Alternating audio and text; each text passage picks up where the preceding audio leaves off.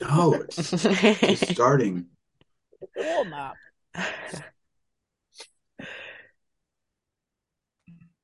This whole space is chit chat. It's just sorceress with chit chat. That's what it is. Hello, everyone. Is anybody reporting on experiments or huge questions that are just eating them up?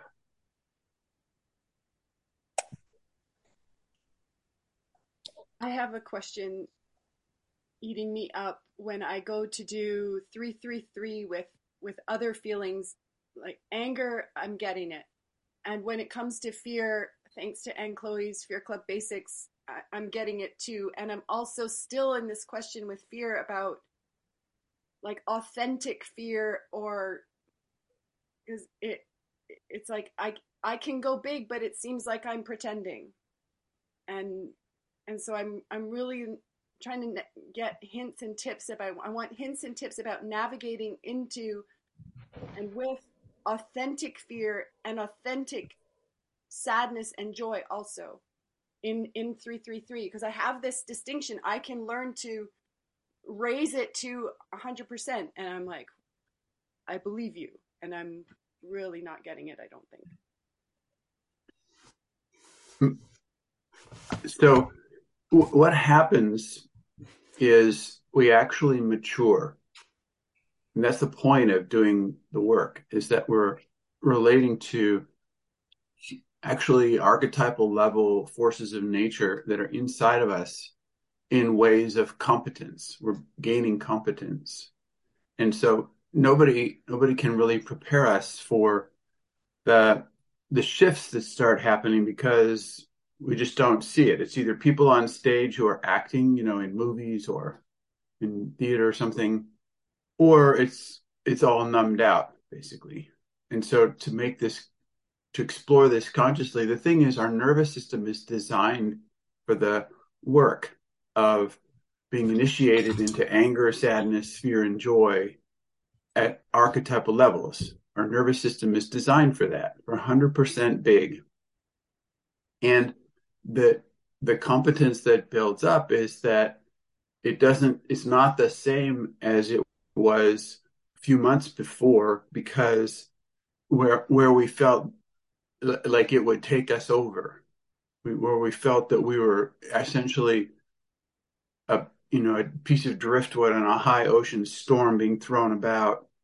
And and we go okay well that's what it feels like. Well yeah that's what it feels like at first but it's not what it feels like when you gain competence. You start inner navigating, and it and then it it the experience changes.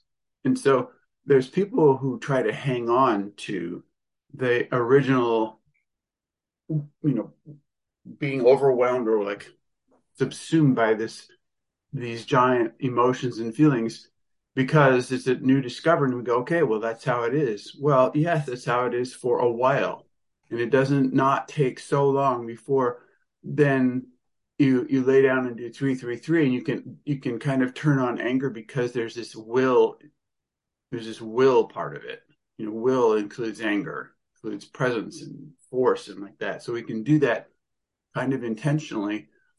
And then something like fear is then available through mm, almost cellular memory like unless there's something you're going through a process on the bed doing your 333 with the rage and an emotion from before gets triggered then there would be some the fear that would come up. But to intentionally go into fear that it turns out especially with Chloe's research and the fear club research that that that, that it's the low low low levels of fear that have that are so valuable for for for us.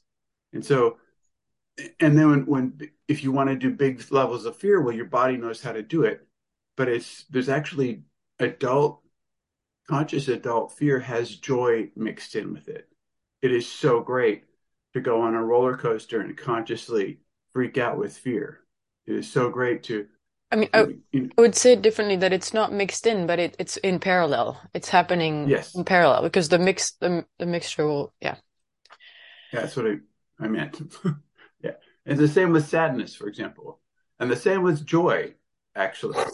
And joy about joy. I mean, um, I was just doing a a process with Sonia that turned out to be a centering the being process in the end. And it Sonia's generosity has made it available so you can witness this thing, this the the journey of it, but you'll see the joy and the sadness and the fear coming out in the I get the highest levels with in in the original form, like the surprise of it.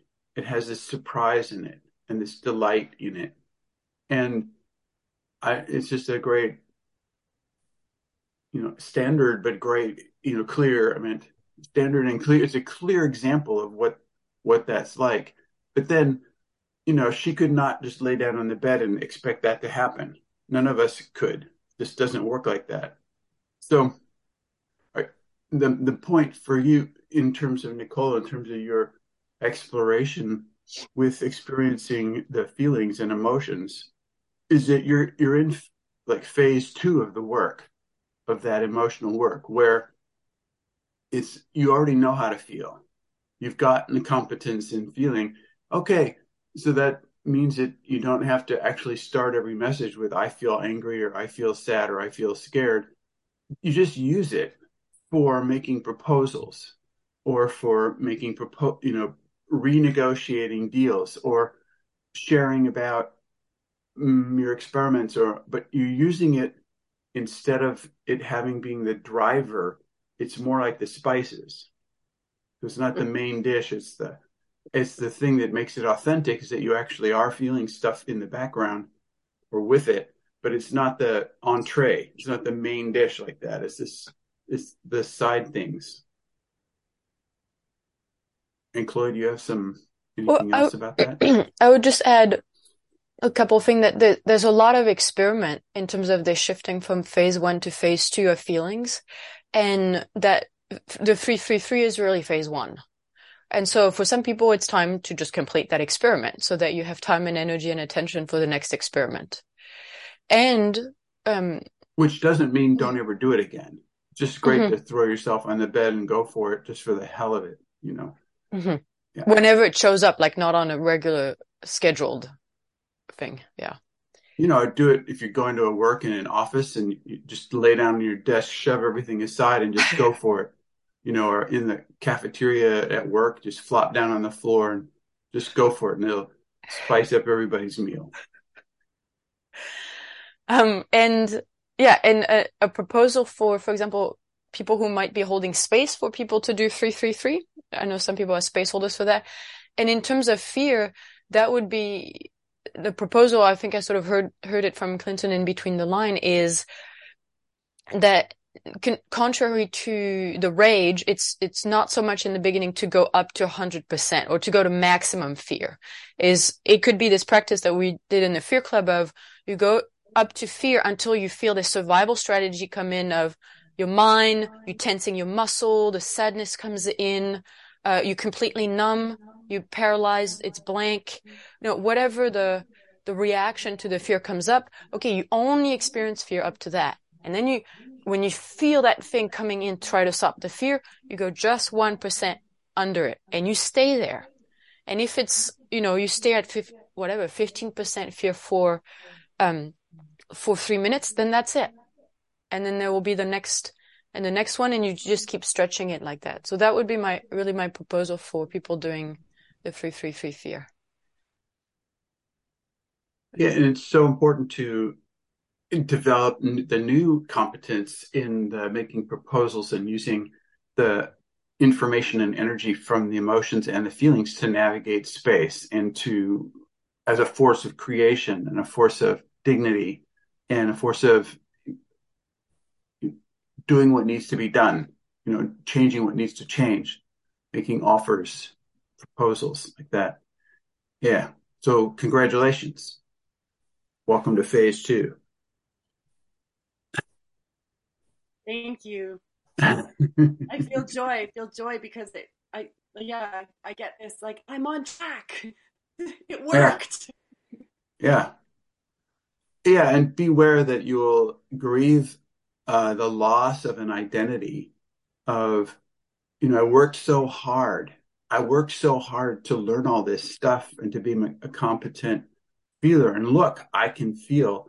And it's like, yes, and that's phase one. And now there's coming a new phase where you're a beginner again, or you, you know, you're going to the next level. And it's like, oh, I, I lose all my sovereignty, you know, from all this experience that I have. And you don't lose it. It just has a different perspective, just takes on a different purpose. And so, but, but there is grief about being a neo neophyte again, becoming an apprentice again at the next level. And just keep sharing your experiments with everybody and asking those questions at the next level. Thank you. I'd like to bring my edge in in the middle of the airport. I'm absolutely shaking with my conscious fear. My Janet, can you can you bring your mic- microphone closer to your mouth so we can hear you better? Yeah. Yeah. Yes. Perfect. So since the lab, what I'm really seeing and feeling is when I let energies or people take some of my energy Mm. Before now, I used to click like two or three what felt like energetic metal boxes. I mean, they weren't because they're energetic. And, um, yeah, so in your decluttering space, Eva, I could feel that people are in that space like this, sucking from the energy, being an observer, and not contributing to the space. So I, it was a dangerous thing for me to say to you, Eva, have a look who in that space is serving your space or they're actually drawing from the space. And yeah, I need to raise my fear to have this sensitivity. So I've been experimenting with making an extra layer of a bubble with the infinity sign it's not quite like that, but it's yeah. So what I want to know is how to have another layer of my bubble for working at this other level of entities and vampires and things that drain our energy. If anybody knows anything about that, I'd like to. Yeah, there's a there's a couple tools and and and really one of the main one is the fear is to notice the the the intention, that kind of intention for people, you know, to be, being vampires to suck in, and the other one is just your rage to say I am not available for that, and and actually the bubble is really held by rage, and that's why we start with rage. So center, grounding cord, and bubble, it's all rage, and to to hold it, and. Mm, for example, Janet, you might want to experiment with uh, making your bubble thicker for a while. As as you're holding, mm-hmm. you're practicing holding it with rage. You know, usually the bubble would be kind of like like almost paper thin. I mean, it's like this, and you can make it, yeah, like this, and just hold it. And so, I, I, just want to add something about right that. there. Can I just? Yeah. yeah, it's simply that, for example, a number of people in right now in this in this circle that there's our nervous systems are not all the same with every person. And so, particularly in this circle right now, there's a number of people who have the thinner skin around your nerves. It's, it's like there's a thicker skin or a thinner skin. And, and so right now, if you have a thinner skin around your nerves, it's just you're more sensitive to everything. And for ordinary people, they have pretty thick skin around their nerves, and a standard size bubble is appropriate. For people with thinner skin around their nerves and the higher sensitivity, the thicker bubble is more appropriate. And you don't, it, it doesn't, it doesn't mean that you're uh, numbing yourself with your bubble. It doesn't mean it's actually filtering anything out, really. It's just simply less destructible. It's like less, it's, it's, it's just more protection in this world of ours that's so harsh with so many loud noises and interfering energies and you know people trying to get your attention to sell you shit or take your shit or whatever. It's it's like there's there's not a and so if you if you can if you just click your if you just start noticing you're a little like sensitive and overwhelmed thicken up your bubble center grounding cord bubble breathe and just and then you have more clarity about okay that's your space. Out there is your space. You can make all that noise. You can do whatever you want.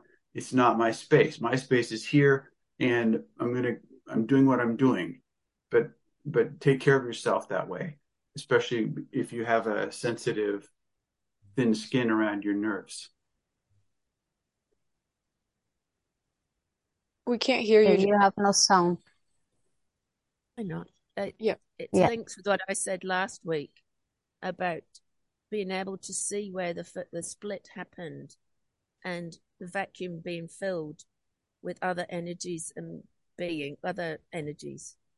Yeah, so it's really seeing that and then the space holding I've been holding this last week, asking the questions of, hey, when did that happen? And people know.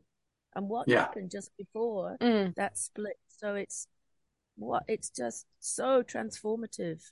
One session and you know, would have taken a year when I first got into this field. The yeah.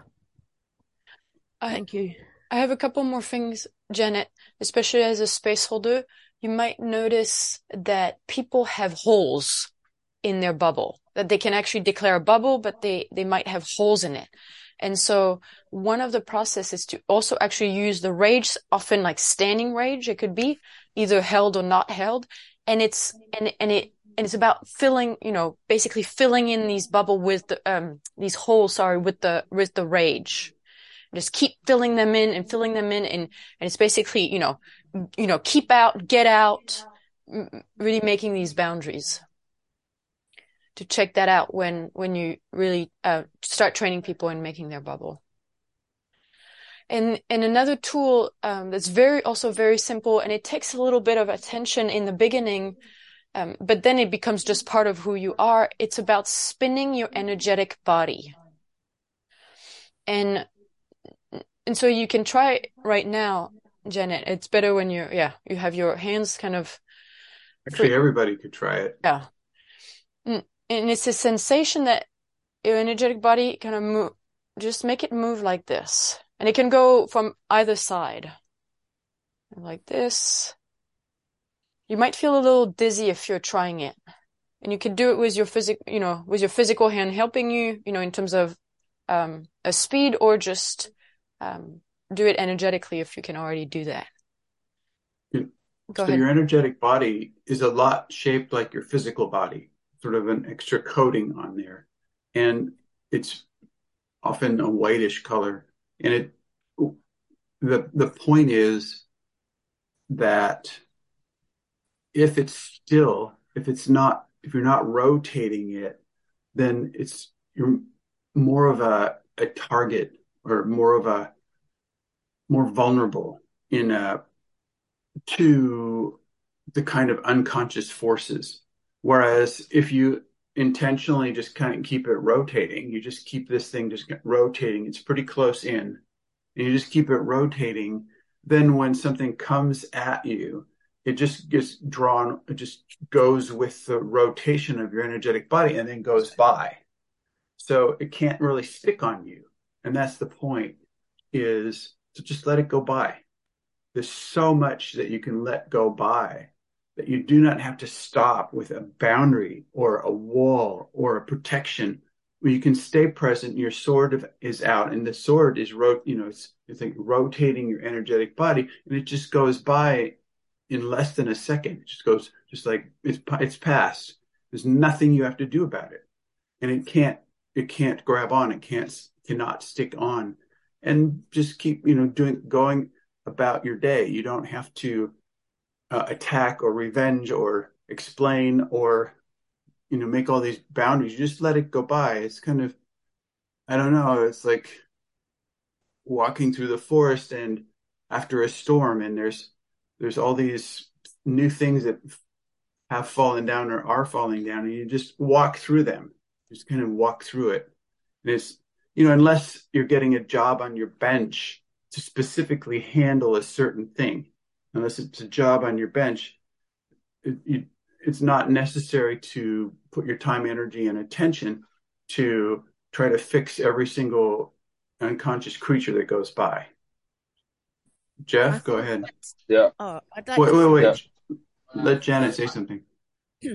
so I don't do a lot of sleeping, and then where I do go to, I call the tomb, tomb of utter reverence. Uh, tour on tour, tomb of utter reverence, the place that was opened up when we went to Gaia at Mallorca, and that's what I think they are trying to show me how to do with this lemniscate thing to make sure my energetic body is moving. So thank you. It's not always they trying to show me something in a way that how do you translate it into this physical body? But Yeah. oh, thank you. Now I'm done. Thanks. Yeah, it's almost like a cylinder. You know, it, it makes sense the way it moves. Yeah.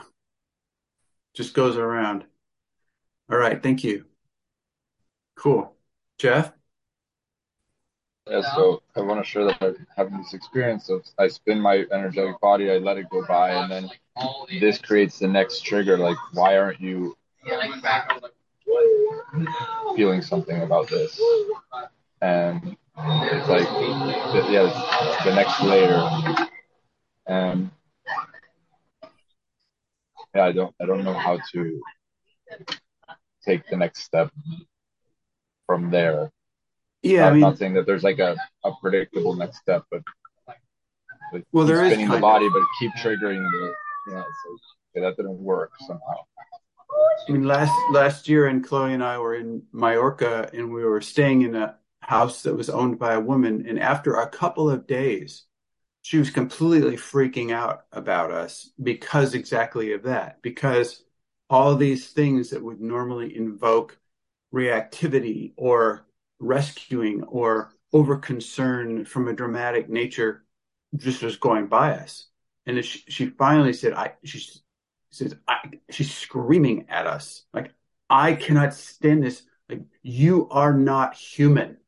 She's saying, what, you, you know, what are you? You know, what are you? You're not human.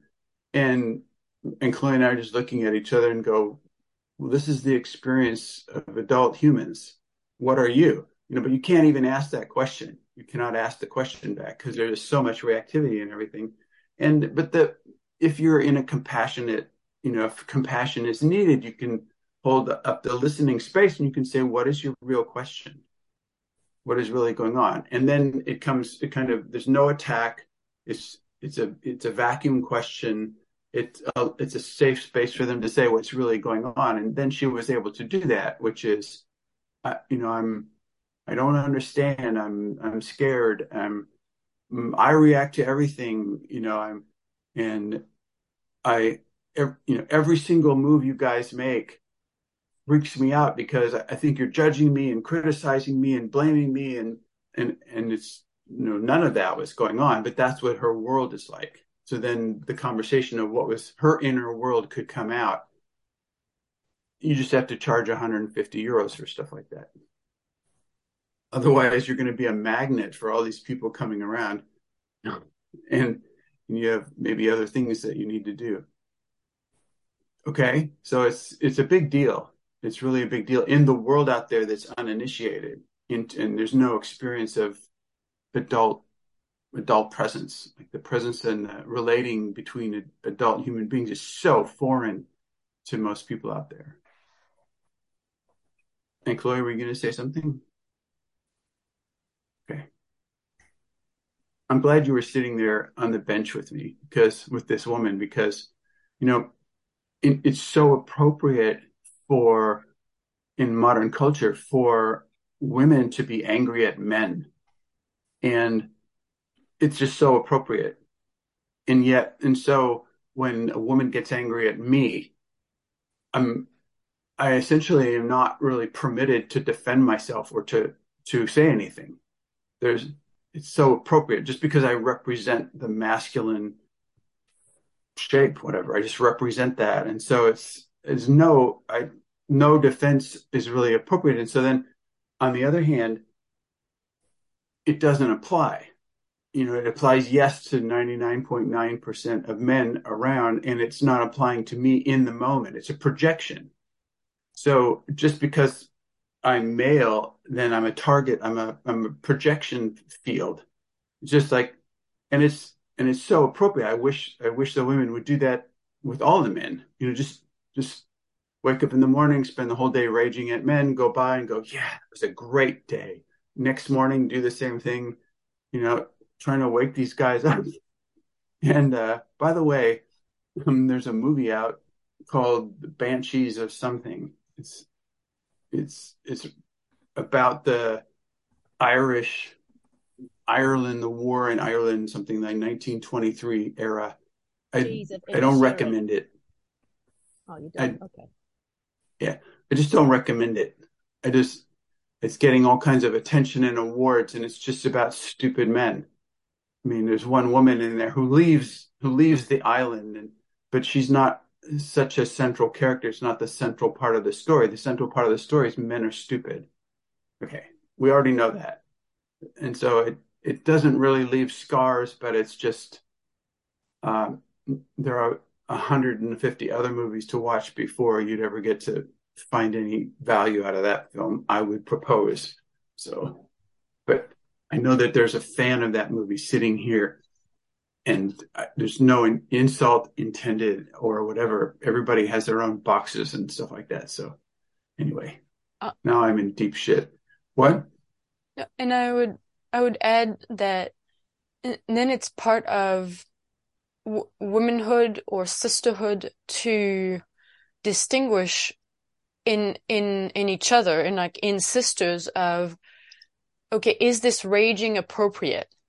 In, in a way of, is um, you know either for either for the the woman to to finally find her rage and her in, in behind that her grief but this rage of god i've lived in the patriarchy i've submitted myself in the patriarchy i've submitted myself to the idiocy of uninitiated men and it's and it's you know and it's over and i and and the rage needs to come out. And, and needs to come out a lot. It's not like one thing in a process.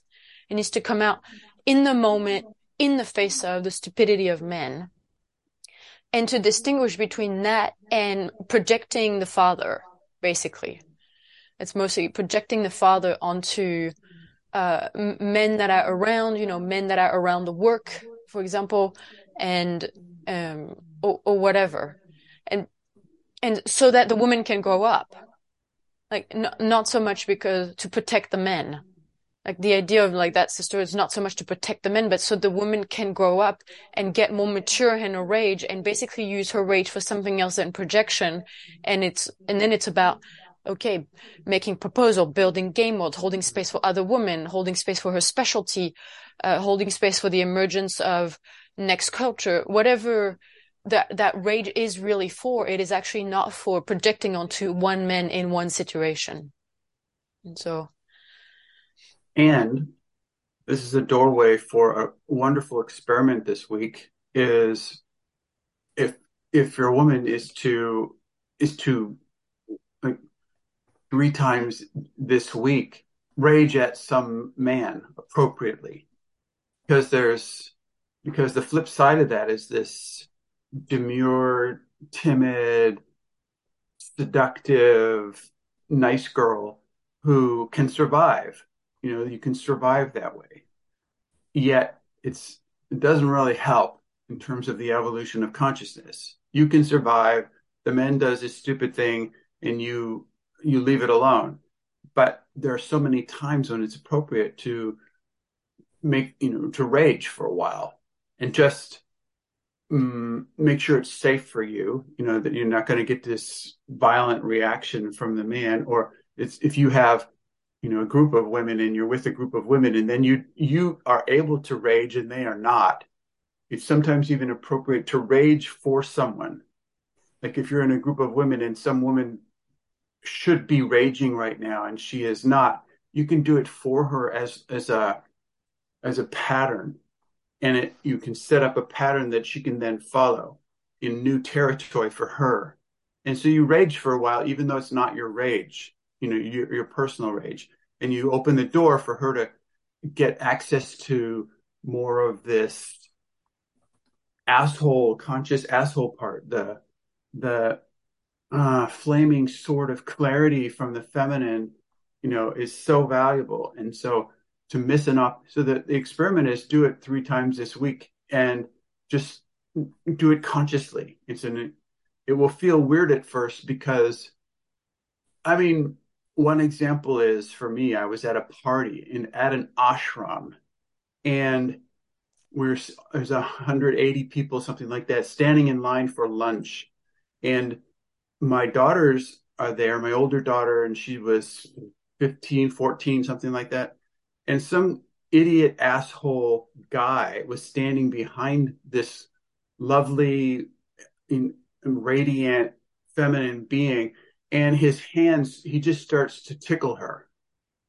and she's she's like moves, and and I and you know, that kind of says stop it, but not really. Well, he keeps going, and that's when I see it. That's when I see it, and I turn around and I shout at the top of my lungs, you know, stop it, like this in the middle of an ashram in the middle of and he and he does not stop. He doesn't stop. And so my next move is to is to go for him. You know, and I really I I'm, I'm and I just stop it again and I'm ready to take his head off. And then he stops. And it's like everybody in this space, every you know, eight, all 80 people are going, "What the hell is going on here?" Except they don't say it like that because it's an ashram, but they it, it destroys the entire space, except for the space of my daughter and she experiences in that moment a champion that she's being championed that there's somebody holding space for her.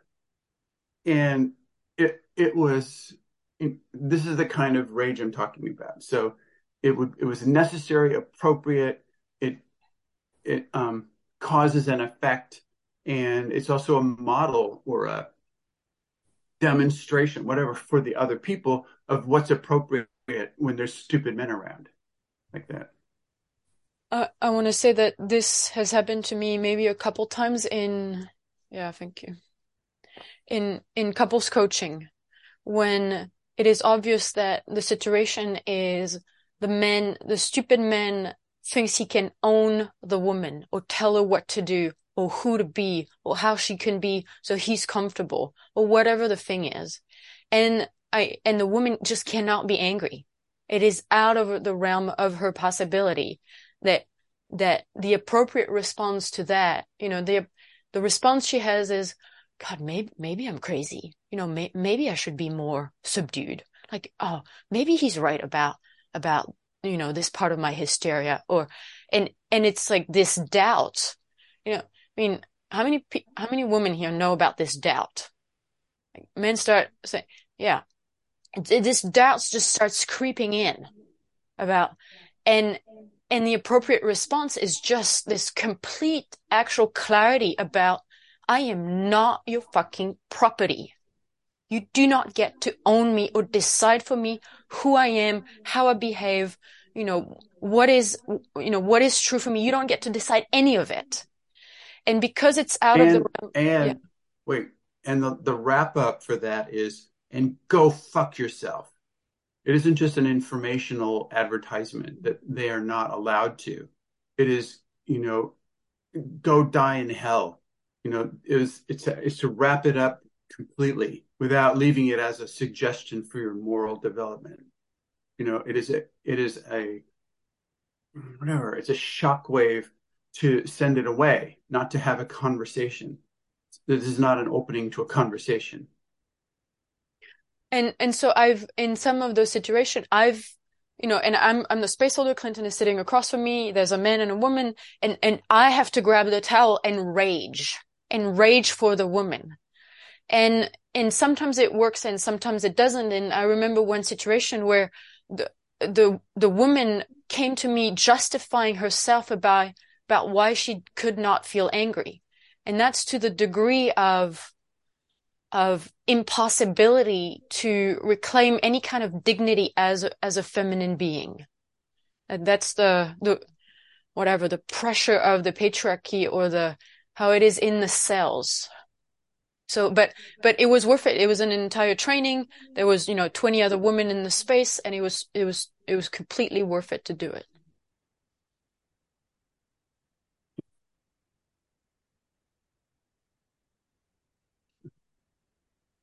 I am exploring being a conscious soul. And, and since the centering the being process, it has intensified. It's it's quicker and sharper. And what i'm doing is there's a, a, a, sensation in my physical body and i don't give any time for the thoughts to kick in.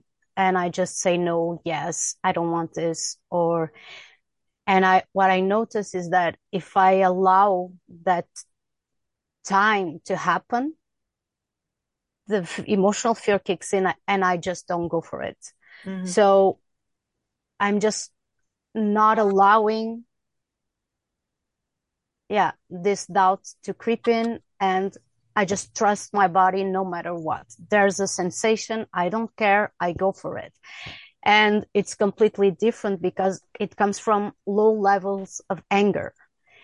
And, and there's no, yeah, there's no emotional fear kicking in. And every time I do it, something cracks and it's i feel a lot of joy to create cracks in the space i am with whomever it is and and i really recommend it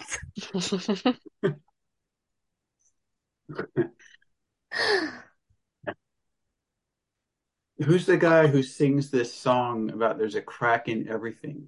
what's his name? Leonard Cohen. Yeah, Leonard Cohen. Thank you.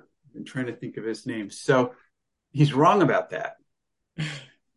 There's not a crack in everything, but there needs to be because that's how the love gets in. That's how the light gets in. If there's no crack, the light doesn't come in, the love doesn't come in.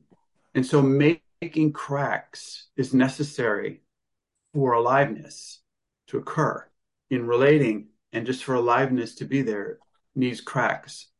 And the crack making cracks is a God, it's an archetypal profession. It's a specialty. It's a surgical, a surgical attack, whatever. And the attacks can come, I mean, cracks can be made in so many different ways. There's this certain kind of humor that can make cracks. There's a level of communicated disbelief like the thing you're telling me is so far in a fantasy world that that I I can only say slow down i'm going to write it down and put it in my science fiction book it is so bizarre what you're saying right now you know and you and that can make a crack. No no no i'm being serious. So am i. You know so you can there's so many ways to put cracks in and the cracks are so necessary for this exchange and flow of life to happen. And so otherwise people end up like zombies. It's a, it's a tool for a zombie slayer. For those interested in that profession, I've been working on a website called Demon Slayer, and it has some hints about that in there. And and the but the the necessity of creating cracks is a way to is to make an escape for, for somebody to wake up or escape from being completely hypnotized or uh, subdued by the um, survival strategy of being a zombie, of being asleep. And because it's hermetically sealed, that of course the world is this way, of course I'm this way, of course this has to happen like this, there's no way out, because there's no cracks. So somebody who's going to offer possibility needs to make cracks as part of the job of offering a new possibility. Otherwise, the client cannot even conceive or see that possibility that you're offering. So you can create all the possibilities that you want. But if you cannot sell the possibility, then it's useless. And the only way to sell the possibility is somebody can see it or sense it. And to see it or sense it from their hermetically sealed survival strategy, cracks are needed. So thank you for being a crackologist or a, a, a crackerly. I don't I don't know what the profession, the name of it is, but I'm sure it's really needed. Crackerjack. Crackerjack. and Christmas cracker. like a jack of all trades. I'm a crackerjack. Nutcracker. Nutcracker. Love it. I'm writing that A down. nutcracker. nutcracker. The Chris, Christmas cracker bringing all things new. You know, Yeah. put new meaning on Christmas for me. I'm a Christmas cracker. I mean, an experiment to do along those lines is to get yourself mac- some macadamia nuts that are still in their shell. And these things are perfectly round, and the shell, it's at least a half a centimeter thick. And so, and you know that there's an amazingly juicy macadamia nut in there, but how do you crack the shell? And so it's great to get them and get two stones or a hammer on some cement and by hand experience cracking what it takes to crack a macadamia nut. And the first few times you do it, you know, you're going to have to hit it so hard you end up with this macadamia nut butter afterwards. It's just this, you know, just completely smashes the nut. And the point of the experiment of cracking the macadamia nut is to try to find this appropriate level of crack that it will crack the shell so the inside is unharmed, but the shell is off. This also works with apricot kernels. If you're if you're eating three apricot kernels a day, you have to hit those apricot kernel shells just right. They're very hard, but and if you hit them too hard, it just mashes them up. So there's this appropriate crackerjack um, nutcracker force that's, that's can be learned, and that's that's needed. This resonates very much with my experiment last week. So, since one week, I hold space for a um, dive deep into box workshop with people which are mostly not from PM. Two are from PM, but very at the very beginning. So there is not so much matrix about the um, the words we use and not so much experience in yeah how we work here. And um, i went with the the thing you said last week um, with the edge work. So if you're not on the edge then you're a teacher. And i'm used to be a teacher in my profession so i'm i'm, I'm i always was experimenting a lot but i i, I love to know and my, my my whole box loves to know and to have the answers and there's a lot of fear if i don't have the answers. And so maybe i i was i was maybe trapped a little bit myself by thinking if i work with people which are not in pm and they don't know better i can't make mistakes. But what actually happens is that there is not so much metrics and all the questions are coming towards me like ah and i really have to yeah to to, to deal with that and uh, there was one and i actually um i i love to be on that edge and and the the people in the chat they have a lot of questions and it gives me a lot of clarity by giving distinctions and i have to read before i answer and and thinking myself to to get my clarity. So i'm really in that expanding uh, moment. But in the last uh, session there was uh, and now i come to the point with a crack there was um, one person becoming very upset about the um, about a um, an experiment uh, experiment I made where I said like, okay, guess what could that be? That um, survival? Is it drama? Is it um, whatever strategy? And um, she was so upset about uh, being um, uh, judged by others and there was a lot of fear I could see, and I wanted to to open this door for her instead of complaining about the experiment. To, to, to feel what, what is the fear behind that and, and, and where could that lead but I was um, there. My my um, survival strategy went in of being good friends with everybody and having everybody happy in my space and not making too much. So um, I was really scared to to make that crack because she's also in another space with me since more than one year, and she calls me often. We are kind of have a friendship not in person, but in the in the in the um, in the virtual space and in conversations. And so I really have that fear to. Yeah. So Dorothea, thank you. Yeah. An, an experiment you can try is to frame up what you're about to say before you say it. Mm-hmm. And so you can say, look, we've been friends for a year. I'm on your side and I'm going to say something now that might seem shocking but you have, but I, but I'm, I'm actually sending you a lifeline. I'm sending you one of these uh, mm. orange rings, a life ring. So are you ready? And mm. then, you know, and then she, she's prepared. So then she says, yeah, I'm ready. And then you can say it. And then you, you framed it up in a way that she knows you're doing it consciously, not reactively. And you're doing it for her, not against her. You can just practice framing up. It's called repackaging. And it's about just frame it up so a way that is, it's workable. And there's so many, there's so many ways that one little sentence in, in that space to frame the thing up makes something that was so impossible, makes it possible. It's like a spoonful of sugar helps the medicine go down. So mm-hmm. make it like that. Yeah, thank you. Yeah. Keep experimenting. Cool. Thank you. I'm glad you're doing that. Thank you. Thank you. Was there somebody else going to say something right now? Anne Chloe, yeah, I want to say something. Sorry, go, Nicole.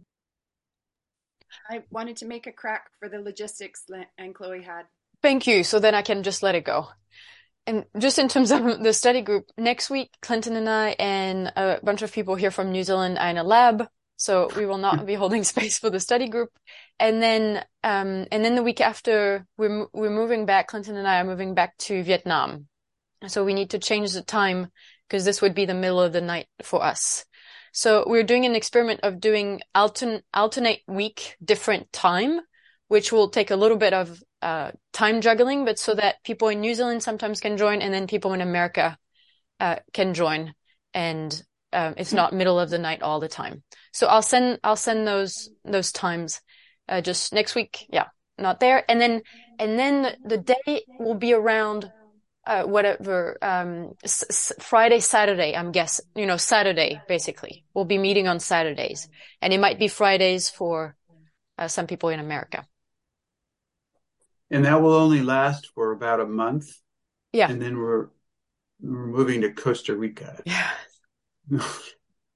so don't worry about that part yeah, yet. It's fi- five weeks, five weeks, and then and then Costa Rica, and then Brazil, and then Europe, and we'll try to make it work. Cool. Thank you, Nicole. Thank you, Aralyn. Yeah. Thank you. Dor, you're on. Yeah, I felt that there is almost an assumption in the space, or maybe just my my assumption that men knows how to do that stuff that you're talking about. Like men knows mm. how to take a stand against other men, or men knows how to speak from the rage, and even though it's against the grain of the space, men don't know how to do that. Like I, what I see men do is being adaptive, or using unconscious anger with an unconscious purpose.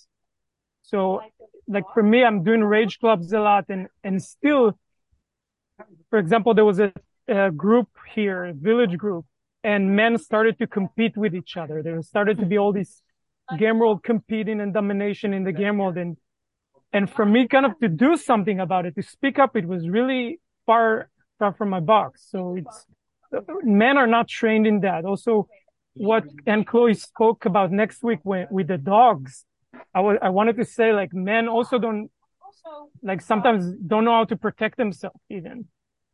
So it's like it's it's also a journey for men to learn all that stuff and and be the champions of themselves. And for me, next step is as an experiment that I like to propose here is that men this week do three times like take a stand against other men or, or, do the exact experiment for that you talked about with women that men do it for other men. Rage against something that doesn't work with you for other men because we don't know how to do it. Like i i don't know how to do mm-hmm. it and and i just want to add the distinction to that that as a as for me i have a type 1 gremlin. So it's like easy for me to be an asshole but to do it as a conscious asshole without using my unconscious anger, it's also, I need to learn how to do it because I can do this stuff from my gremlin, but, uh, but from doing it from my conscious anger, it's different to take a stand for something like that. So that's also a, a practice. Thank you. Oh, thank you. Thank you, Dor. Yeah. Thank you, Dor, for, for saying that. I, Clinton, a while ago, when you said about the, the man and, and, and touching on the women in front of you, I felt some sadness because I just came from uh, picking up the children from um, a kung fu um, a martial art class, and and the and the the the, ma- the master, the teacher, was was touching a girl in a way that my fear and my anger said it's a no go, and in me was about I'll moralize him in the end. I'll tell him he shouldn't do. I'm sensitive. I, I was practicing this thing about I'm sensitive to energies. I have a daughter. And for me, this is not okay. And then what, at the end, the mom came and then I realized that they were partners. And then I kind of, my fear kicked in and, and I didn't say anything, even the moralizing part. And I, I started to, uh, okay, I want to leave fast. Uh, kids, let's go to the car. And, and this is right on the spot of, uh, of that. I, I don't know how to say, especially to a father about you can't you can't do that. I mean, it, it's you're, you're, you're abusing your daughter. That that can happen, and I could feel her. Um, her energetic body was every time it was touching, even with putting the, the, the hands in place, whatever. It was just too much, and she was like uh, nine or so. So it's in me about also for this week to talk to him. Uh, she's in the same class as the kids. I'm going to tell him that this is not okay mm-hmm. and how to do it not from a moralizing, um, nice, that it doesn't land energetically. That was my fear that I'll say it and yeah. it will not land energetically. So the hint, Gilles, in that particular case may be to take him aside and don't do it in public because in public yeah. he will have to defend himself. Yeah. And when you take him aside, don't make it a one way conversation go look. I noticed that you did this and i noticed that you did not notice her reaction to you. And i'm wondering what that's about about you that you're you're doing this kind of work and you're so insensitive to the actual um, rage that she's feeling about you're invading her space. And then you make a listening space and you listen to him justify and explain and, and then you go back gently and you go I hear what you're saying in terms of justifying and explaining. I'm going to start again. I don't understand why you don't feel the pain and the fear that you're causing by invading this young woman's space, you know, and stick with it, like mm-hmm. drag it out, but do it in private. So, in a way, it's a kind of a process, but don't back off when he starts justifying and just stay right there and just and make it longer and bigger. And, and that, my fear told me about this going to the side. And what's now coming in is about, does it make sense for me to share my own experience and in my family, especially with my child, of how I noticed abuse? So, so you can also relate to it. So it's not just a one way. Uh, yeah. Uh, it's just about you. No, I, I'm talking about, I'm sensitive. I went through it. So and it's a no. Let us know how it goes. All right. Can you just okay. let us know next week? Mr. iPhone, I see you you would like to say something. Yes. Uh, hello, everybody. Uh, so what's I'm your Quan. name? Quan. Yes.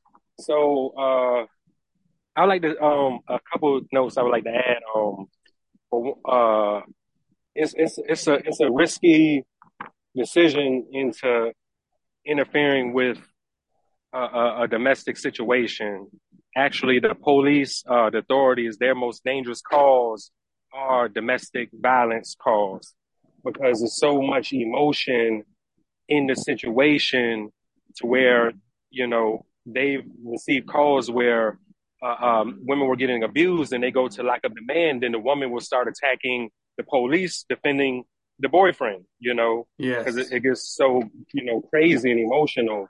And uh, Yes. at that time during rage, you know, you definitely want to be careful to interfere because while you're coming in a little bit, you know, uh, calm, cool, collective, this other individual is at a heightened energy and a negative mind frame.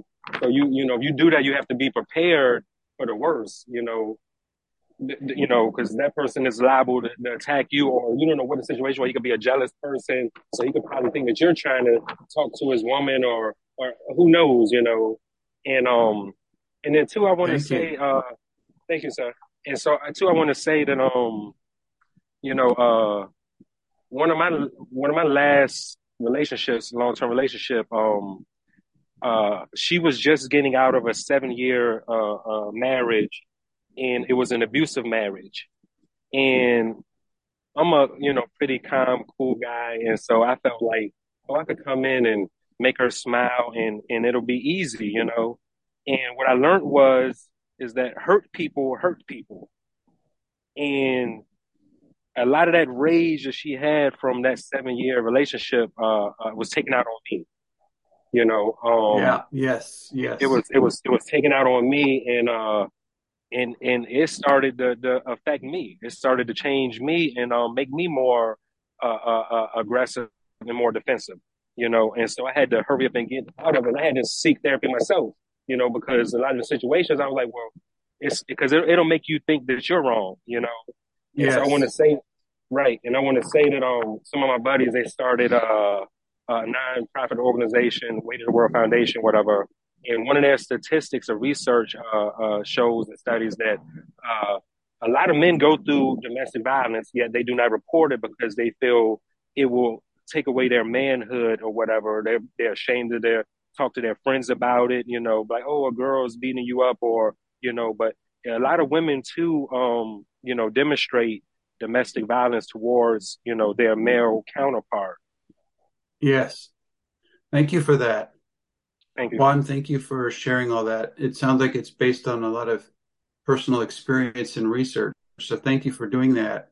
I mean, one of the main reasons that we study these things that that we're learning about the difference between feelings and emotions and inner navigating mad, sad, glad, and scared, even at the most intense levels, and is that we can hold and navigate spaces like that without without there being negative consequences. Like there's actually can a positive outcome when we can hold and navigate and stay in contact with people who are feeling int- high intensity feelings and emotions and use those the emotions for healing processes and use the feelings as the energy and intelligence for designing a new future. So that's really, you nailed it on the head, the purpose of why we're having these kind of conversations. Thank you for sharing all that. Thank you for having me. Thank you. Lee Muir, you had your hand up. Go ahead. I did have my hand up. I just I wanted to add something, and it might be left field and going backwards, but it's kind of a picture I've got from different words that I've that I've heard, and and it feels like I just want to share this kind of other picture I've got of that really strong word doubt that Anne Chloe talked about before. How you know it's possible for someone in a position of power just to put doubt and and the crack the crack of doubt in the in ourselves is is like that big gap where that energy can just we we accept that doubt and we we doubt ourselves. And i guess i was thinking of that the, that beautiful japanese art of you know when there's a crack in a in a piece of um in a piece of something they put gold in there and and the crack the crack becomes something that's beautiful. And and also that tension between the fear and the doubt that comes in and then that the the, the conscious anger that we can use to um to use our rage to speak and to say and to push back and say no more stay away go out. And for me, that image is just like that, that, that rage, that conscious rage that we can use to, uh, to speak and to say and to, and to, um, yeah, to, to keep, to, to, to say that's enough is like the gold filling in the crack of, of, of, of ourselves. And that's something I really feel as a, as a strength of we have the doubt, we have the fear, and we use the rage to push back. Yeah. And it feels beautiful. Thank you. I would encourage uh, an experiment here for the next three months for those of you who want to try this, which is to, for no reason, don't doubt yourself. Like without explanation, without justification, without certainty, for no reason, radically rely on what's coming through you. And, and in the face of, you know, the, the place to not do that is when you're driving a car, you know, and, and to not have doubts whether the streetlight is red or green. Like, do not have doubts about that. You get it? That's not what we're talking about. We're not talking about doubting reality. We're talking about this gaslighting thing that psychopathic tenant personality tendencies like tend to use as a weapon to to conquer ordinary people whatever who are who are civilized or who are polite or who are considerate. And so the experiment is for 3 months for the next 3 months refuse to doubt yourself. Just let it just just don't go down that road and and persist. You just persist. And there's things like you go into a restaurant and you say, you know, I don't want bacon on my hamburger. And they go, well, it, it always comes out with blah, blah, blah, blah, blah. You go, here's the deal. You promise to not put bacon on my hamburger. I stand up and walk out now. End of conversation. What's your, what is your offer? And if they can't, if they can't do it, stand up and walk out, you know, or whatever the thing is, like several, a number of times, I mean, many times, you know, I will want Mexican food and my partner will want Italian food or, you know, and so here we are, and there's two restaurants across the street. Here's the Mexican. And then usually it's like, well, I, we have to go into one or the other. And so I walk in the Italian restaurant and say, Hey, see this woman here? She wants Italian food. And they go, You're at the right place. And I go, and I want Mexican food. So here's the deal. Can I, I'm going to walk across the street, order the Mexican food, bring it over here and, and eat it in the Italian restaurant. Does that work for you? And they've, they've never said no. It's never been a no. And the one time I did it, was in Bali and the, the guy, the, the, the, the waiter at the Mexican restaurant comes into, he brought it over. He, he comes into the Italian restaurant as if it is his restaurant and puts it on the table and gives me silverware and like everything's everything okay, sir. You know, we have two waiters from two different restaurants in the venue. and it's like, so okay, these are simple examples, but it's it is the experiment is to is to radically rely on what your sense of reality is or what's wanted and needed it is to absolutely just don't doubt that for the next three months and let it and, and, do those experiments like do the experiment of not doubting yourself except in those cases where there's physical reality involved. I mean and i would add especially in the moment where actually nobody is saying anything. I think those are the moment yeah. where actually for me it's like i discovered that's the moment i doubt myself the most is when nobody is saying anything. And and so and to just be okay that's what was needed. You know whatever whatever i feel whatever the what do you mean after you say something nobody's saying anything yes, or before you there's no reaction there's no nobody's trying to actually gaslight me nobody's trying to you know attack me nobody th- there is no force but the force is inside It's like, it's mm-hmm. just been kind of integrated as, mm, you know, really. And, and I think it is like that. Like as a, as a woman, what you feel, what you think, what you think is not, you know, what do you think is wrong, what you experience as enraging, what is like, this is not life. All of that has been, has been crushed down for 6,000 years under the pretense of you're being a witch, you know, and, and we will burn you. And so I, it's been really integrated to that deep level in the cells. And so that I would just pay attention to even when nobody is saying anything. And yeah. The level, the, we were talking about this yesterday, the level of, uh, of not doubting yourself can be to the degree that you walk, you walk down the street of your village and in every single shop where they are doing something that it has negative consequences, like they're selling plastic shit or they're not recycling stuff or I don't know, on and on and on. You walk into the shop and say, you must close your store. You must end this business and leave the town. We do not have businesses like this in our town. You're causing harm in these ways. You must close your business and you walk out and you go to the next one. You and walk out and you go to the next one. And you know, one person does that in a day, they'll think you're crazy.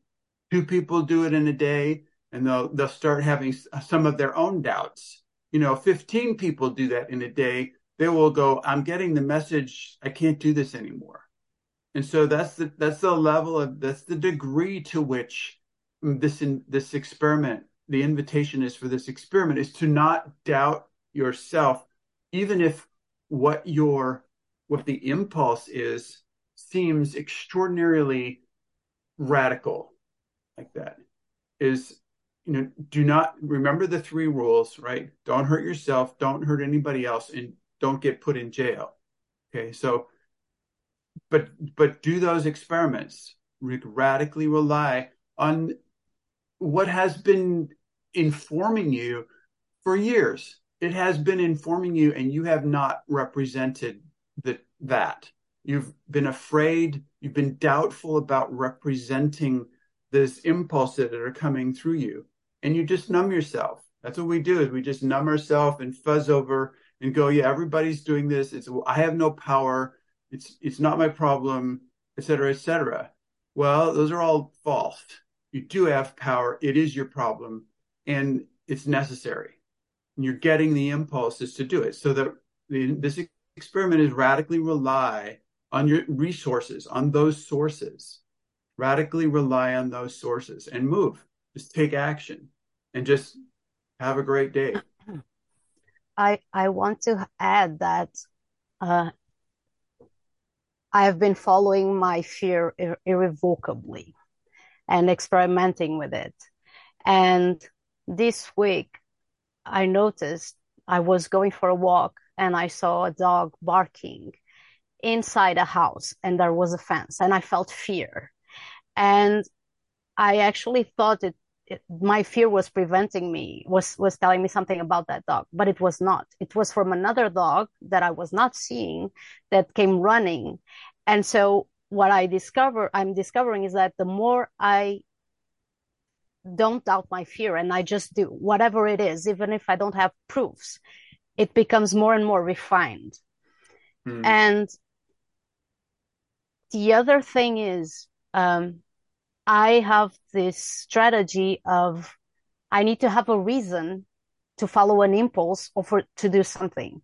And so for those that have this same strategy, just don't give it time for the reason. Just go straight to it and start small.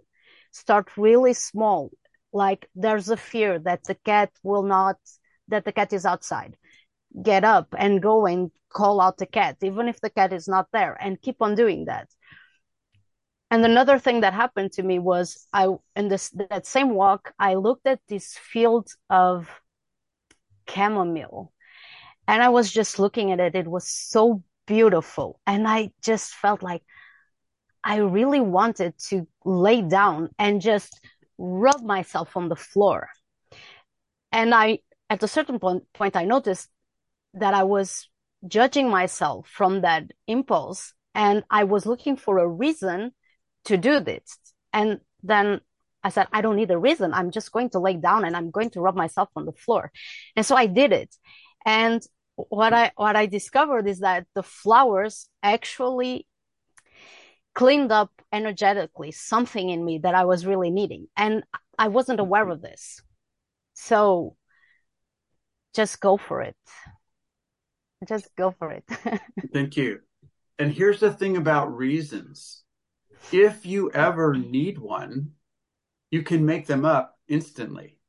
So they, they're not for you. The reasons are not for you. It's for the neighbor, the police, the, somebody who's, are you okay?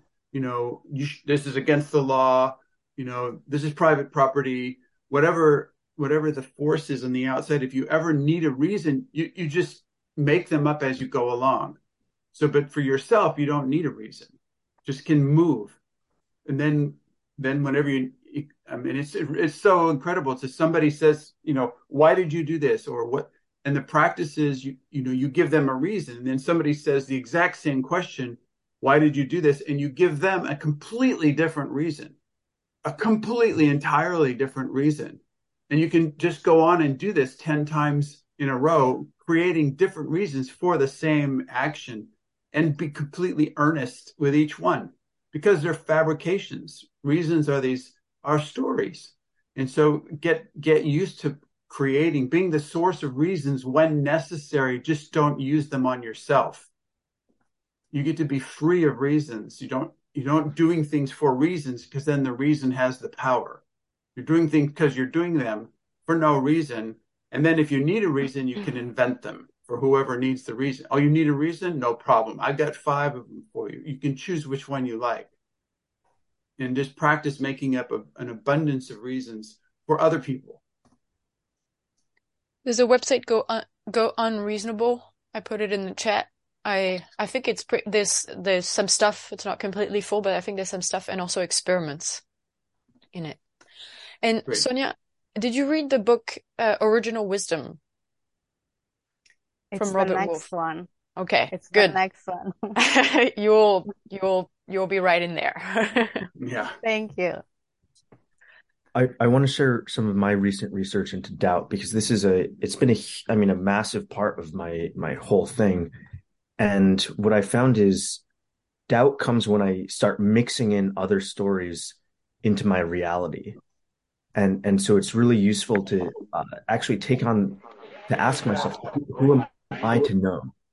And and it's not just that I mix a story in, but somehow I know, I know that this is wrong or like I was trying to set up a an intro to Rage Club and this person's not responding, and I and I and I just somehow know that she does not want to work with me, and and so I just have to step back and ask myself, who who, who am I to know? Who am I to actually know these things?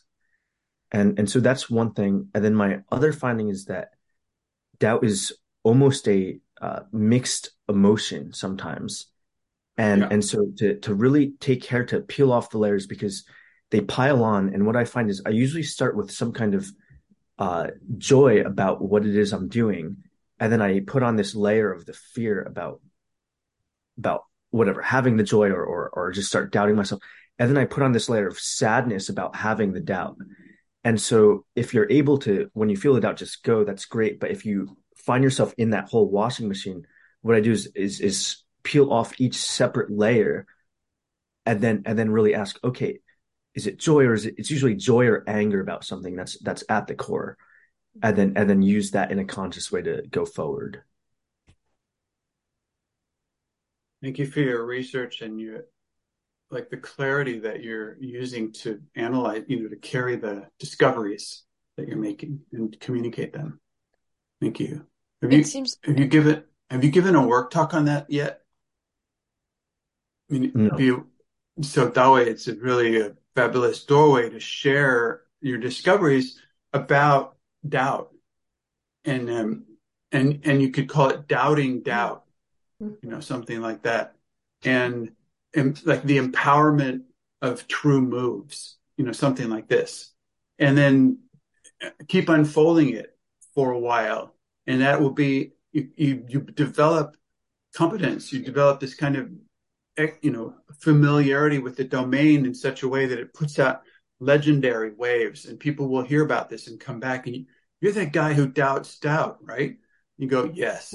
And then they go, well, I have this question, blah, blah, blah, blah, and et cetera. It really, these are invitations to, to take a move and actually make your discoveries public. I mean, imagine these, you know, the guy who invented weaving cotton into thread and then weaving threads into a shirt. Like, imagine if they didn't share their, they did not share their discovery, we, we wouldn't have cotton shirts. So, okay, I, every day I am benefiting from some guy who was totally obsessed with twisting little fibers from plants and trying to figure out something to do with them. I mean, imagine if he, if he was that, imagine if he was doubting his discovery. Yeah. so, um, you could change your name to Doubtway or something like that, and then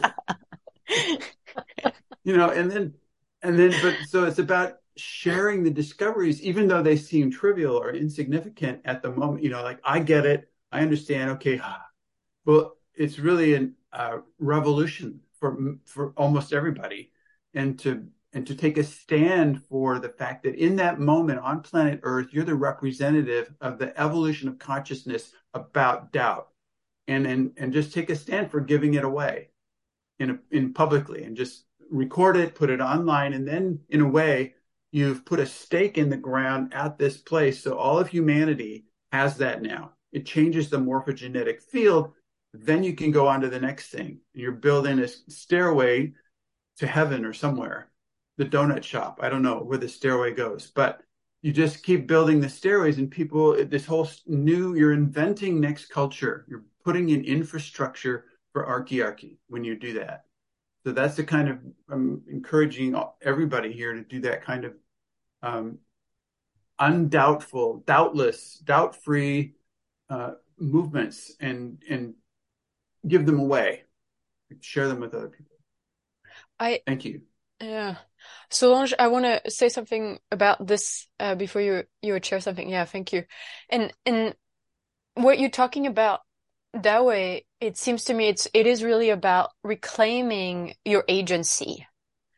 Mm. And and I think fear and this emotional fear and the doubt has really something to do. It is completely connected to avoiding this true agency of like in your case you were saying of your joy or your anger, the information, the move, what what is important, what's like who is your being in that moment and and it's really this layer of protection of not being this force of nature and and and so i mean you know this research then becomes um, how can i build agency about my agency it's like having agency about my own agency to to to move move closer to it i think it's something not so much about reclaiming it as a way that it's not like it's gone it's not like it's not there. I think it's been, co- it's just been covered up.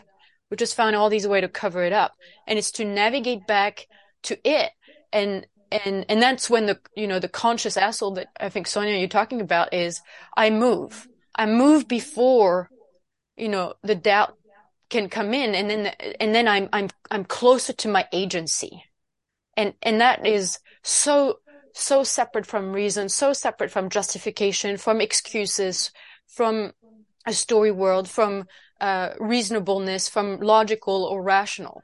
It is so far away from that. Yeah. So yeah, there's. Thank you. Yeah. Thank, thank you. you. I, I, feel so much fear about taking on another project. That's already the, the doubt coming in, and I I say yes to the invitation to hold a work talk. But by the end of the month. Yay! I want to share something I just learned about that, which is if you radically rely on the, the directions, like the impulse. For example, I'm writing on this book manuscript, totally focused. I'm on page 253 and I'm just rip roaring. And then I get this instruction to come to, I saw that. We saw that. We're coming, we're all coming to your work talk. um, the, uh, the and you radically rely on in, on the instructions. And I'm what I got the instructions were right now. You need to do a new outline for the possibilitymanagement.org website and give it to the programmer. And I'm like, no, I'm in the middle of this book, man, you, you know, writing stuff. And so I radically rely on that particular impulse and use the same focus and energy and tension, move it over here, roll out this design in a half hour, you know, click it away, you know, send it and go immediately back with no delay into the book writing. And so, yes, there's a half hour of of lost book writing time, and this thing is just done. It's just done. And so the idea is that you've you're if you're radic- radically relying on the navigation force, you know, the impulse impulses, part of that is you go, okay, give me the time, energy, and attention to do this thing, and I will do it. You know, you know, it's not going into overwhelm. It's not the thing of how am I going to figure out how to get the time, energy, and attention to do this when I'm already using 105% of my time, energy, and attention to do all this other stuff. And then the thing is, there's this connection with reality in there, which is that that you can trust reality to handle this for you because everything we're doing requires a certain amount of time, energy, and tension. It's the physical reality of the thing. And and there's 24 hours in a day. This is the physical reality of the thing. And if you radically rely on, if you trust, if you if you if you don't doubt the forces of navigation that are involved in your world, then then you will then you will have the time, energy, and attention to do the stuff that is that is the right, you know, the right, the most useful stuff. And some things will fall off. There will be the some things that you thought were important or that you thought were necessary, or thought they will just fall off. And if you and you gracefully let them fall off, radically blaming, you know, the for, the sources of nature, that because whatever it is that you stop doing or stop being, that thing is part of your evolutionary path somehow. And that there, are these forces at work in your life, at you being a force of nature, this stuff will fall off. Okay, let it fall off.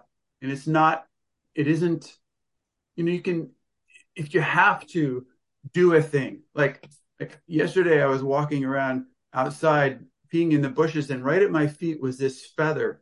It's about I don't know, 60 centimeters long. And it's from, it turns out from, I've never seen a feather like this before in the wild. Okay. It's from a, it's from a swamp harrier, I think. I looked it up. I tried to Google it here in New Zealand. It's the largest, uh, hawk type bird around. And it I'm just, it just, there's this featherling. Okay. Why do I have this feather? So I don't know why, but I pick it up, I bring it home, I look it up, I spend 15 minutes Googling whatever, and I end up encountering this force of nature. Okay, why is that? I don't know yet. I don't know yet, but something fell off.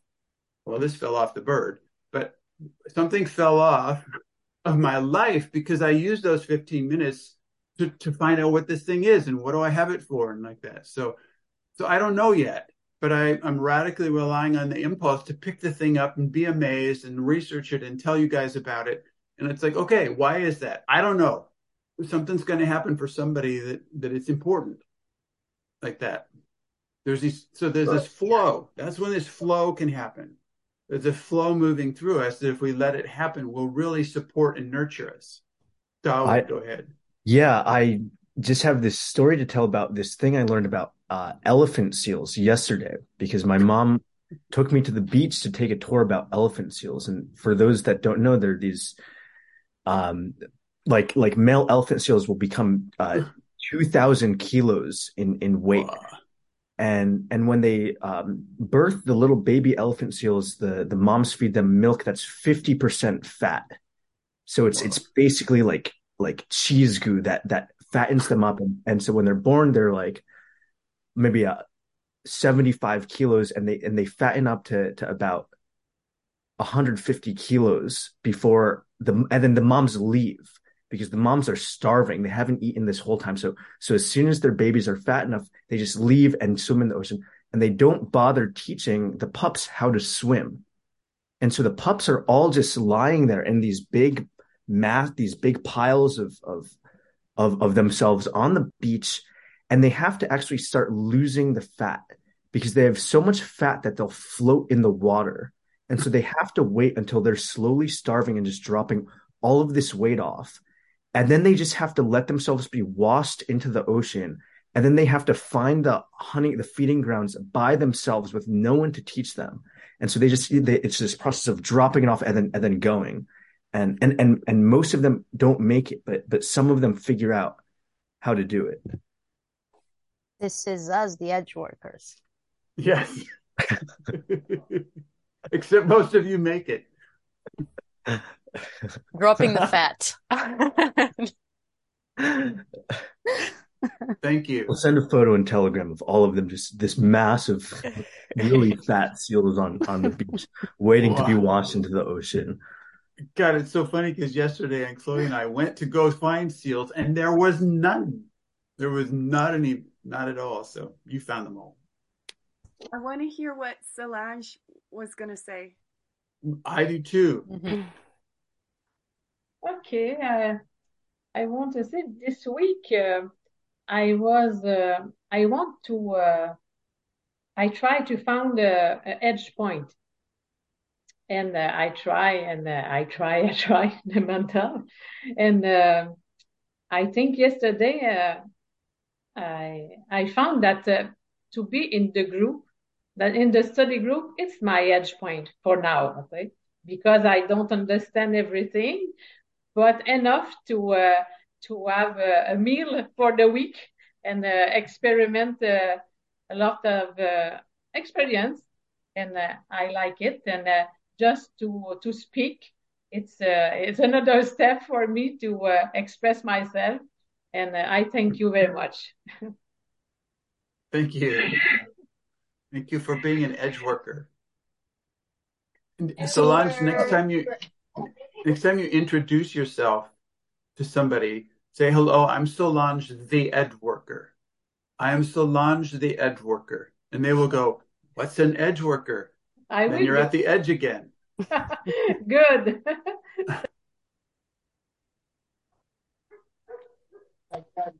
All right. Um, I'm gonna. I want to drop something in here. I have a lot of fear because Harvey knows what's gonna happen. But um, I'm I'm having this experience of being in a relationship and where the two of us radically rely on our impulses, and it's landing us in pretty big swamp conflict process. And yeah, I'm just it's, it's really painful and I don't I don't know what to do about it. And I I noticed that a part of it is has to do with just having our the origin points in different contexts. And um, yeah, so I'm trying to somehow bring in the other side of this radically relying thing, and bring in this question that I don't even know what exactly the question is like how to navigate in this territory. Yeah, thank you.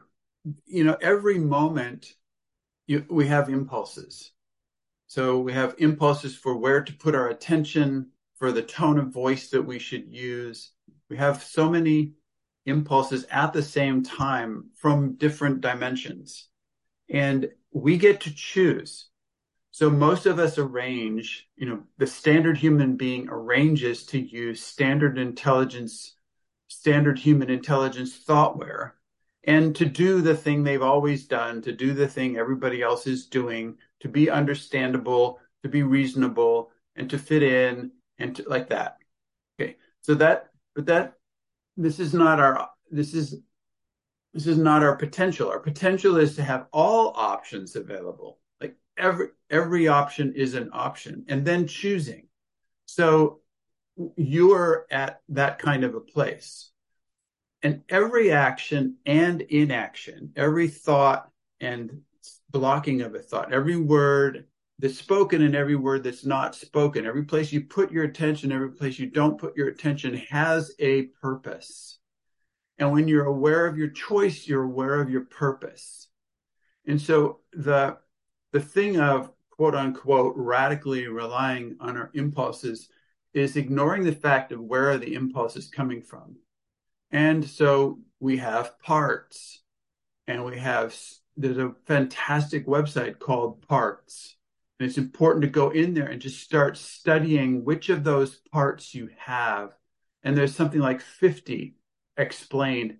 Probably you have 48 of the 50 parts. You have all of those creatures living inside of you. And so each one of those creatures has an agenda.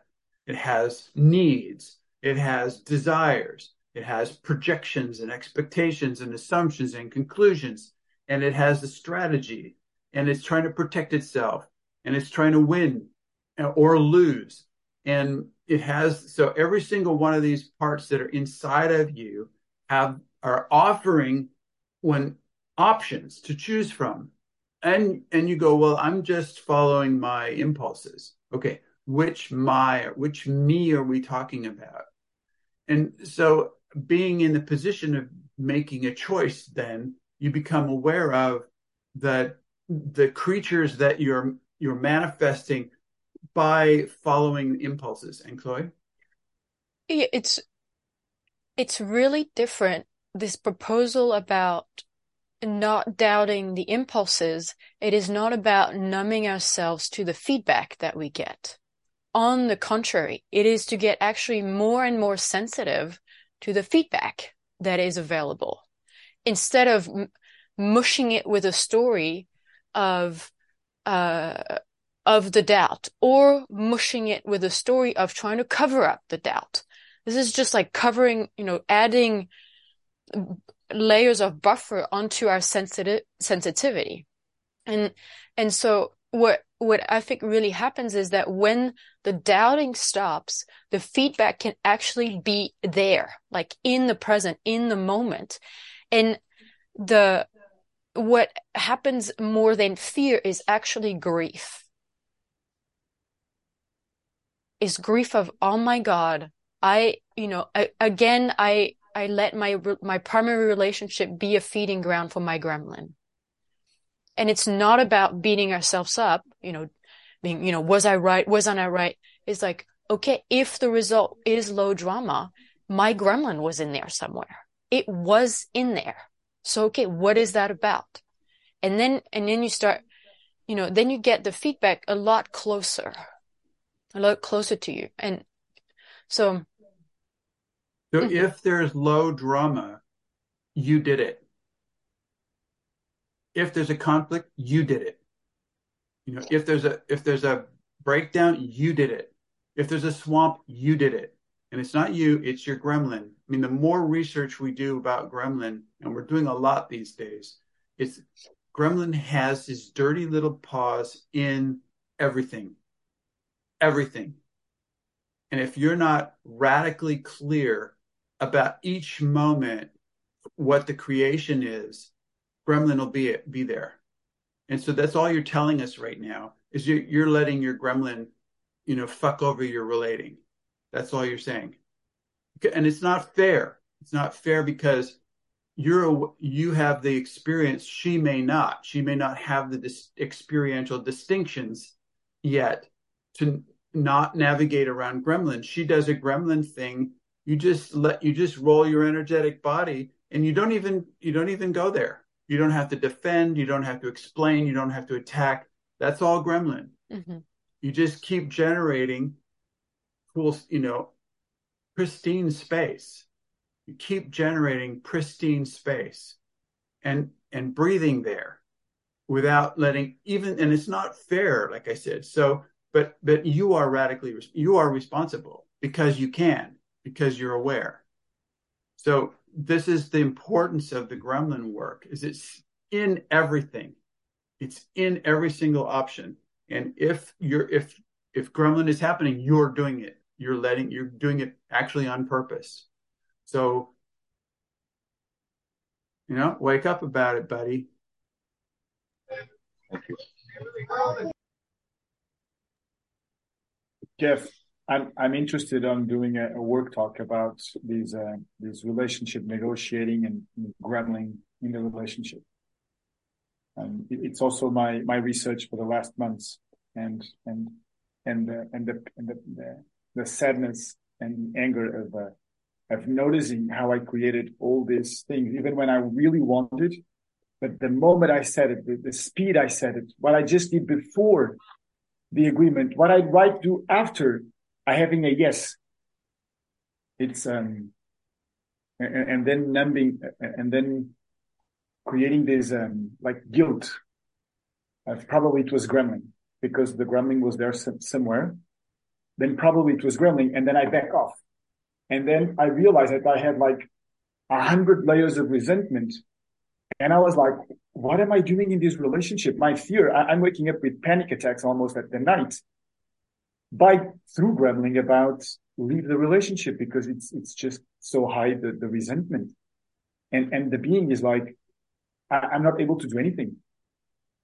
Just, so I, am interested on, on, on moving that way. Yeah, thank you. I, I really felt what you were saying. And feel feel myself in that place in this moment. And yeah, it's like I'm really at the edge of this. Yeah. I really the if I can say something, you know, in being in that position, you know, it can, you know, the way you describe it, Jill, is like it's this I mean, it's not even a mountain. Like, this is not even Himalaya. It's not even an ocean to cross. It, it seems like unsurmountable. This, uh, and you know, all the steps that you're describing. And, and, and at the same time, it's like the hacking. You know, it's like you're, you're in this bush and you have this machete and, and it, and you're hacking and you're hacking and you're hacking and it's like the bush seems to never end. And, and at the same time, I had this conversation with this, uh, person we doing gremlin transformation and, and she had this insurmountable, you know, this, I see my gremlin. It's everywhere. It, it's like I make a move. It's there. I try to make the next move. It is there also. God, and I try to go in this other direction. It is still fucking gremlin. You know, well, and, even when I don't make a move, it's also gremlin. Like, when I don't make, not, yeah. it's like fuck. Yes, and, and and then you know somebody in the team said, okay, well, what works? You know, you said everything that doesn't work, what works? And then she's starting this, you know, being, you know what? I don't know what's happening, but the, each, each step that I take, like each discovery, each matrix that I build, each experiment that I do, it is changing me. I can make decisions that I couldn't make before. I can make moves that I couldn't make before. I can think about options that I couldn't think before. And, and just she, she started discovering, oh my God, this is working even if it seems like the mess is still all around, I have more freedom of movement and more freedom of movement and more freedom of movement. And, and that's the, it's the machete work. And, and so it's, yeah. Building matrix. yeah. Mm-hmm. That's why we so much recommend reading the books and doing the experiments in the websites and just so much building, having your, your possibility team or your spark study group and just doing this builds matrix and it the results come out sideways. The results come from the matrix. You can't always tell which matrix you're building. And but but it it it builds onto itself and it doesn't not take so long. It just be, needs consistent edge work, which is exactly where we are in the book right now. Edge work experiments, section 7C. So I'm about to read from page, whatever it is here, page something uh, page 227. Here it goes. We have already been considering edges. Let us now consider experiments. To experiment means to try something about which you cannot with certainty predict the outcome. All right. What do you feel then? Fear. What, do you, what do you feel? Doubt. Right. And so we're going to skip the doubt part. All right. You're going to do experiments even though you do not know what the outcome will be. Experimenting is making actions or non actions on purpose. And the purpose is building matrix. The purpose is to be an experimenter. The purpose is to research and do experiments. As the experimenter, you apply your conscious intention to serve a conscious purpose. For example, you could apply your conscious intention to read no further beyond the following list of edgework experiments until you have actually done 15 of the listed experiments. Edgework experiments your edgework experiments yourself. Okay, so you don't read any further until you have done the edgework experiments yourself. Your conscious purpose is to avoid a common tendency to sit there and marvel at cool ideas in your mind rather than actually integrating them into your life. Anybody ever done that before?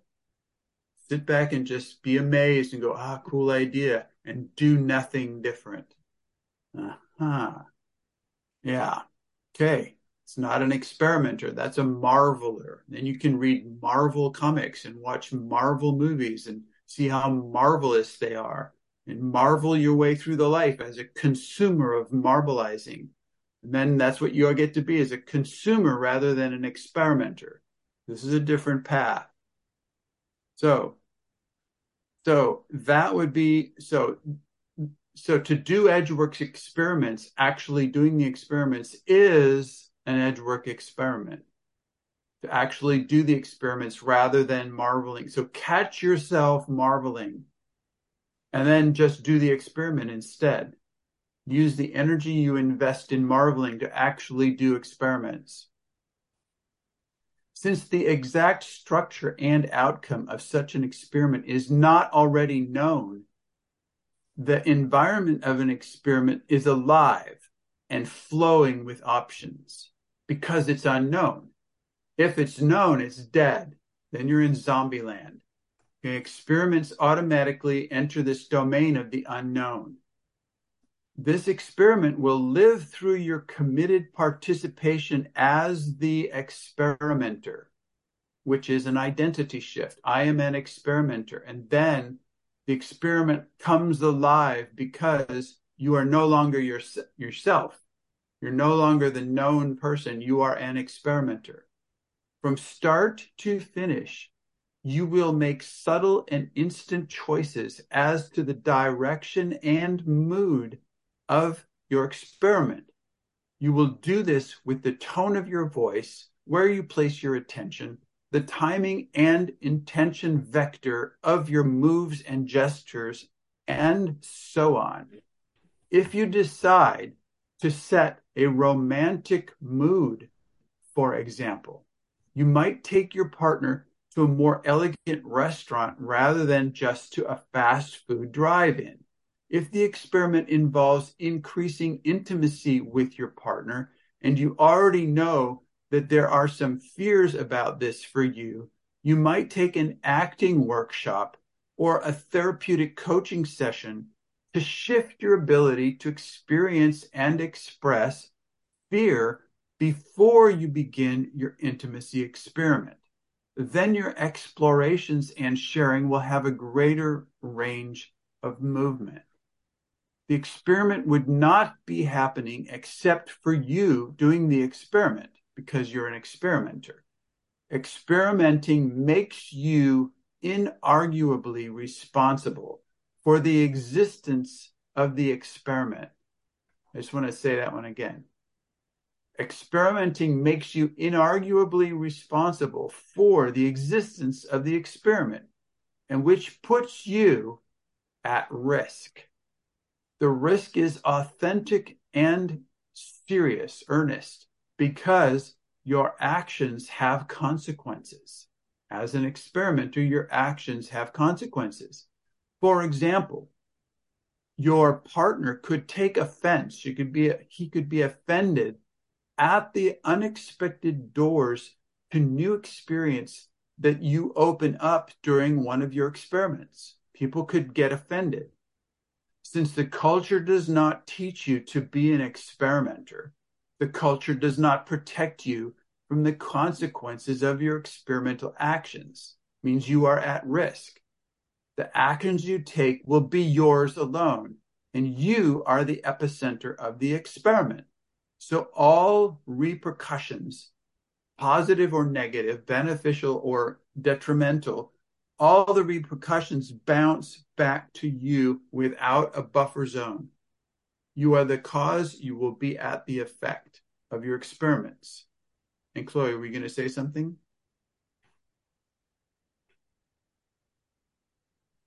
That's a no. That's a no. That's a no. Okay. There's a there's just a, a buffer when you're speaking. It goes through the microphone. Sorry. Okay. So you get that you are at risk, and it's this is where the crack is. This is the aliveness comes through for being at risk. That's what this is about. Doing edgework experiments involves an extreme level of risk from the box's point of view. You know, the box has its own point of view. And to do any edgework experiment freaks your box out. The box's perceptions of risk automatically keeps most people from experimenting. So, so that means when you're an experimenter, it, most people around you are not this so this makes you weird automatically when you have this parallel perception this meta conversation going on that you are an experimenter you're doing an experiment most people are sleeping. Most people will just be offended. Most people will be afraid of you being something that they don't already know what you are. And yet so what? I mean you get to choose about this so the box is freaking out. The box's perceptions of risk automatically keeps most people from experimenting, deciding to experiment, even in situations beyond the limits of cultural awareness, makes you the source of the experiment rather than the culture being the source of sleepiness, of the opposite of experimenting. So the culture will source zombieism you are sourcing experiments, which is through the crack, aliveness is happening. There is no more hiding for you behind the traditions and standards of that sleeping culture, which itself may subtly or overtly be telling you to leave things alone. Don't do anything different. The culture is telling you this. Be the same you know, be predictable, be because we have police, we have laws. There, you have to earn enough money to live. You know, so there's all these forces around. You know, your mother might get offended. So there's all these forces around that are telling you to not be an experimenter.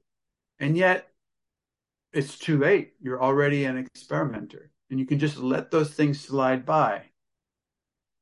When experimenting, you go to the limits of the reaches of your box's perceptions and your box's agency. But you are external to the reaches of your culture's box. So you're not only at the reaches of your own box, but also the culture's box. In other words, your mother never did these experiments, parentheses, or did she?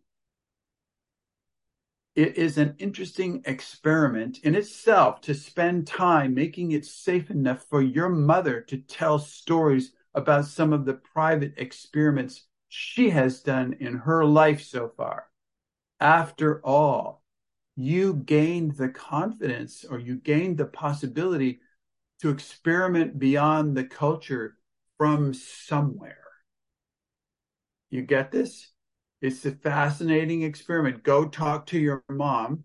You do it right here in this space. She's sitting right here. And ask her, what experiments did you do that stretched the box? Perhaps it was from your own mother that you got the possibility to be an experimenter. This is a worthwhile conversation to have. But notice, remember what it says. You have to be, make it safe enough for her to reveal to you who she really is behind the mask, you know, behind the good mom mask. Being involved with originating an experiment means that you are creating in the pure form. I'll just say that again. Being involved with originating an experiment means you are creating in pure form. You're creating as the source of the creating. You're creating as the source of creating because around you, everybody is just surviving. People are in survival. They're not creating, they're surviving. So, like this thing, it's like the opposite of scarcity is not abundance. The opposite of scarcity is creating.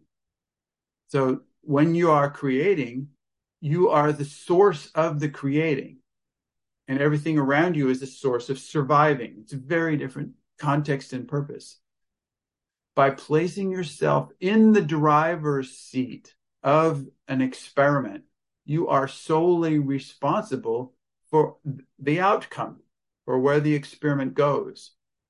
Creators who take this level of responsibility often report that creating feels like being in extraordinary human love.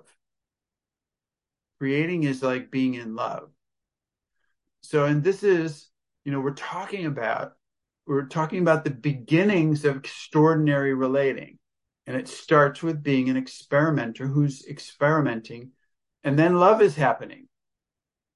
So if you're ever in a place where love is not happening, it means you're not ex- creating experiments. That's that's the feedback. You're not creating experiments. You're looking around and love's not happening. You are not creating experiments. You go, ah, okay. And then shift go. The tactile presence of love establishes the connection between creating and extraordinary relating. relating is ongoing. I'll just say this one slowly. Relating is ongoing nonlinear creation. Extraordinary relating is ongoing nonlinear creation, which is experimenting. So relating is experimenting. Extraordinary relating is experimenting. And so if you're not, if you're feeling like it's ordinary, you're not experimenting. That's, this is incredible information. It's incredible clarity. And you can see why we had to go through the whole 200 pages before this. You know, we're almost at meeting 100. We've been doing, we have two years of going through the ordinary world to get to an understanding of the traps. You know, what, what is it? So you have to learn to feel, you have to learn to be aware of the traps in order to experiment because everything else is, everything is, is designed to prevent us from experimenting. And yet, extraordinary relating is experimenting. And so, when you start being an experimenter, you are sourcing an entirely different culture. And this is what a great way to spend your day. what a what a, an amazing like job assignment. What an amazing uh, like adventure story is lays at your feet in each moment of the day. Are you experimenting? How can you tell? Well, if it's ordinary, you're not experimenting. That's it. You can even experiment standing in line at the post office. You turn around to the person behind you and go, Hello, my name's whatever your name is. I'm an experimenter and I have to do an experiment right now. Can you do this with your mouth? Okay. I have a job. My job is to teach you how to do this before we get to the front of the line. Are you ready? This is the experiment. Just do that. Okay. Anyway, so etc. You can experiment everywhere. All right. So you choose a partner with whom to do experiments and you learn to do experiments together. Then relationship relating is no longer a static thing but a continuous dance of discovery and adventure. Relationship is no longer a static thing. It's a continuous dance of discovery and adventure, not a fantasy. but a never ending series of multidimensional experiments investigating the nature of love and what is possible as a human being. Edgework experiments bring extraordinary human relating to life. QED. I don't know what that means, but, but I, I think we have to stop there. So, anything about that to wrap up this amazing space today?